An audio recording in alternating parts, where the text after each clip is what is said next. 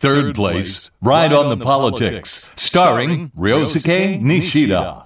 おはようございます。西田亮介です。サードプレイス西田亮介、ライドオンザポリティクス。毎週月曜日のこの時間は僕西田亮介の担当でお送りしています。社会学者で、東京は大岡山にある東京工業大学の教員を本職にしています。5月もいよいよ最終週になりました。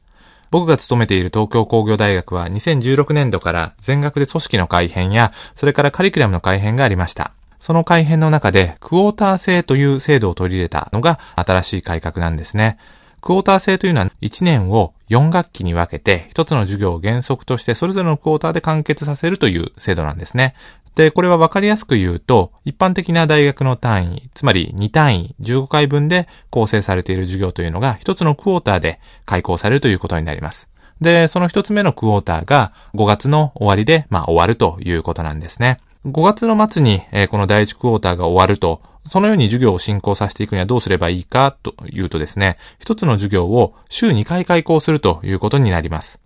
東京工業大学もスーパーグローバル大学という文科省の国際化事業に採択されていることもあって、えー留学しやすいようにという配慮や一つの授業を週2回開講して集中的に学習すれば勉強がよくできる学習効率が上がるんじゃないかなんていう観点からこの制度が取り入れられました。最近では、例えば慶応大学や東京大学をはじめ、日本でも取り入れていく大学というのが増えてきています。まあちょっと前置きが長くなってしまったんですが、まあ僕が勤めている東京工業大学は5月末のこの時期、とっても忙しい雰囲気がキャンパスを覆っています。学生たちはレポートの執筆や期末テストの準備をしなければいけないと。物理や科学のテストがあるなんていうことで、ちょっとあわわした雰囲気になっていますね。で、学生たちだけじゃなくて、僕たち教員も授業の開講頻度と、それから密度が増したこともあって、ちょっとフィジカルには大変なんですが、まあ頑張っていきたいな、なんて思っています。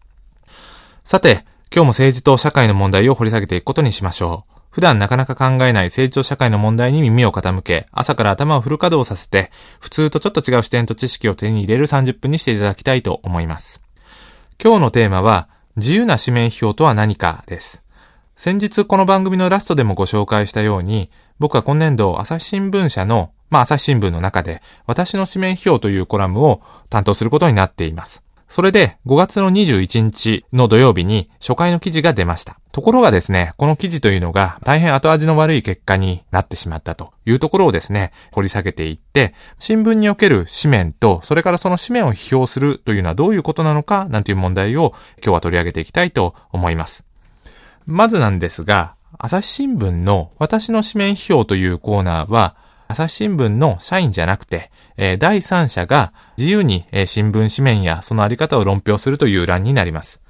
毎月第3土曜日に定期的に掲載されるコーナーですね。で、今年度、2016年度は、東大教授で政治学者の宇野茂樹先生、それから IIJ の鈴木光一さん、それから作家の中島京子さん、元厚労次官の村木敦子さんと、それから僕の5人で担当するということになっていました。で、この5月、僕が担当するということで、取り上げることにしたテーマは何だったのかというと、憲法改正問題でした。今年は国政選挙が控えた年でもあります。それから、今年は憲法成立70周年の年ですね。で、来年は施行70周年。えー節目の年が実は続きます。2018年は明治150年、それから2019年は大日本帝国憲法公布130年なんですね。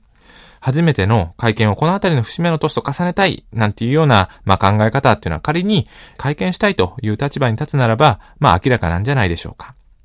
まあ、こんな年だけに、やはり5月という月に担当するならば、憲法改正というテーマを避けて通ることはできないと考えてですね、憲法記念日当日の紙面の論調を紹介して検討することに決めました。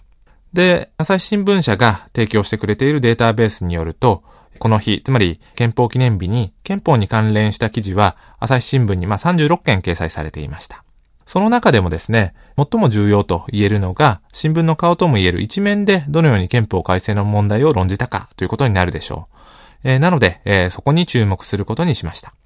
朝日新聞は一面ではこの日、座標軸というオピニオンを掲載していました。なので、えー僕の私の紙面表は、この座標軸を中心に取り上げて論じていくことにしました。ところがですね、この論じ方、それから朝日新聞の先方はですね、日本語の問題というふうに言ってるんですが、まあその祖語というかですね、えーまあコミュニケーションのミスというのか、まあなんというのかですね、それがネットで大きな波紋を招くことになりました。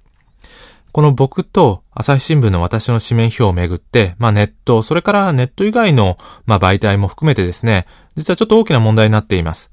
確かに大きな問題になってるんですが、実は、まあ僕と会社のですね、小競り合いというところもまああるんですが、しかしそれだけじゃなくてですね、多くの生活者の皆さんがどのように、え、新聞を読み解いていけばいいのか、まあ新聞のみならずメディアとどのように向き合っていけばいいのか、なんていうことをですね、考える様々な問題を含んでいるので、番組後半ではこの問題を掘り下げつつ追求していくことにしましょう。Third place, Ride on the Politics, starring Ryosuke Nishida. サードプレイスライドオンザポリティクス、西田亮介がお送りしています。今日のテーマは、自由な紙面表とは何かです。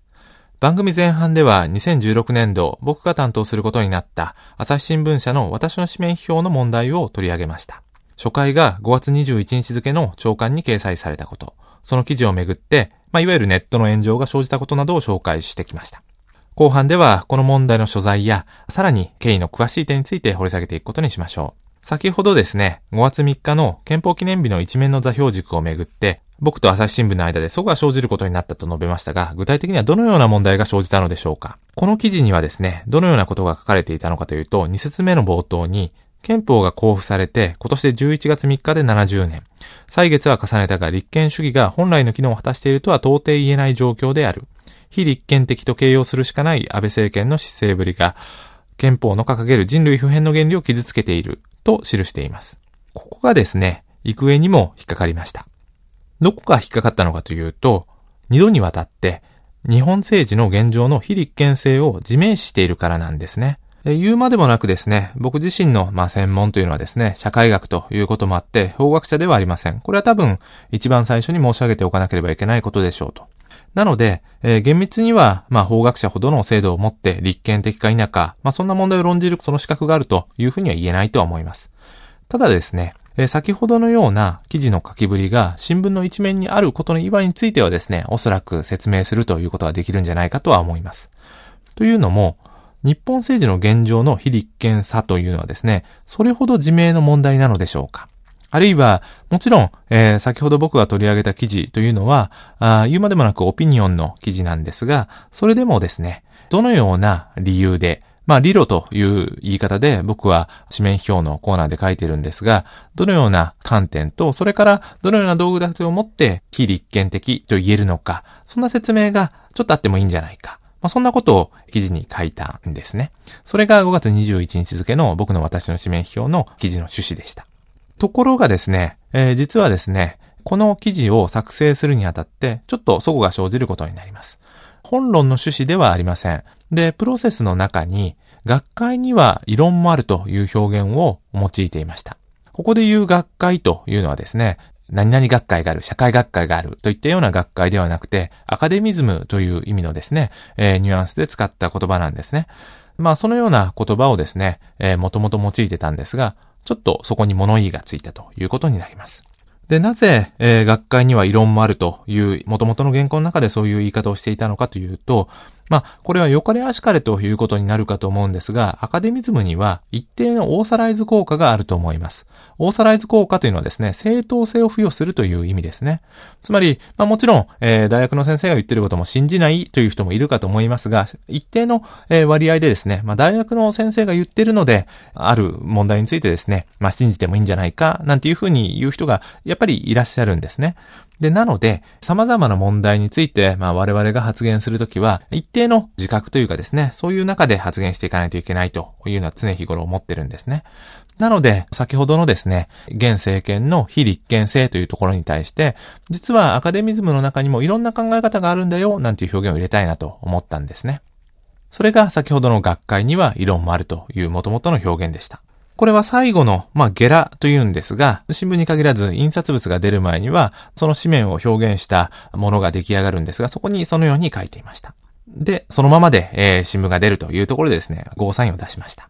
ところがですね、この最終ゲラが、まあ、終わった後に、お送りしたゲラの中に学会には異論もあるとの部分、社内から何に対して異論があるかわからないという強い指摘がありました。もしこの指摘に答える手直しが可能なら対応したいと思いますというメールが入ります。や、そもそも、えー、自由にですね、紙面を論評するのが紙面表の役割のはずなのに、なぜ学会のアカデミズムには異論があるというニュアンスが入れられないのか、誰が異論を口にしているのか、なんてことをですね、何回も何回も尋ねたんですね。だけれども、まあ、のらりくらりと未回答のままで、とにかく修正したいという流れになっていきます。ちょっと変な話だと思うんですよね。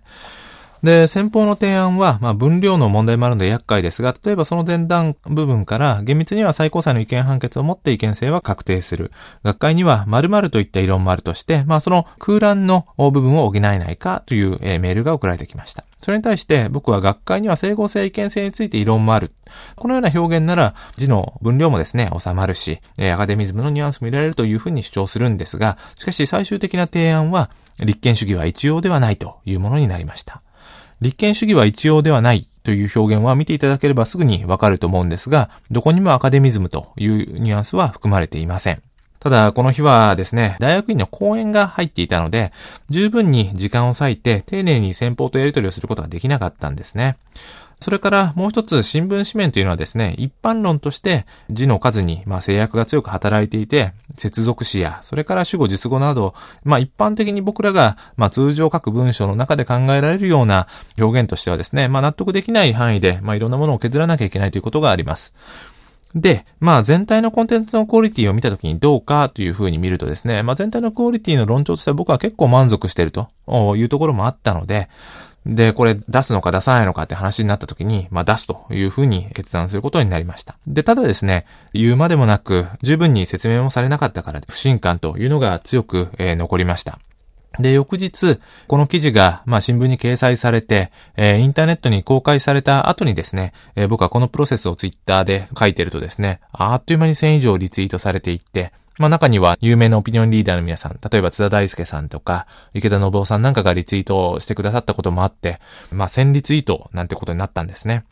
で、そうすると、インターネットの媒体とか、まあちょっと話を聞きたいよ、原稿書いてくれ、なんていう依頼も来たりとかして、大変でした。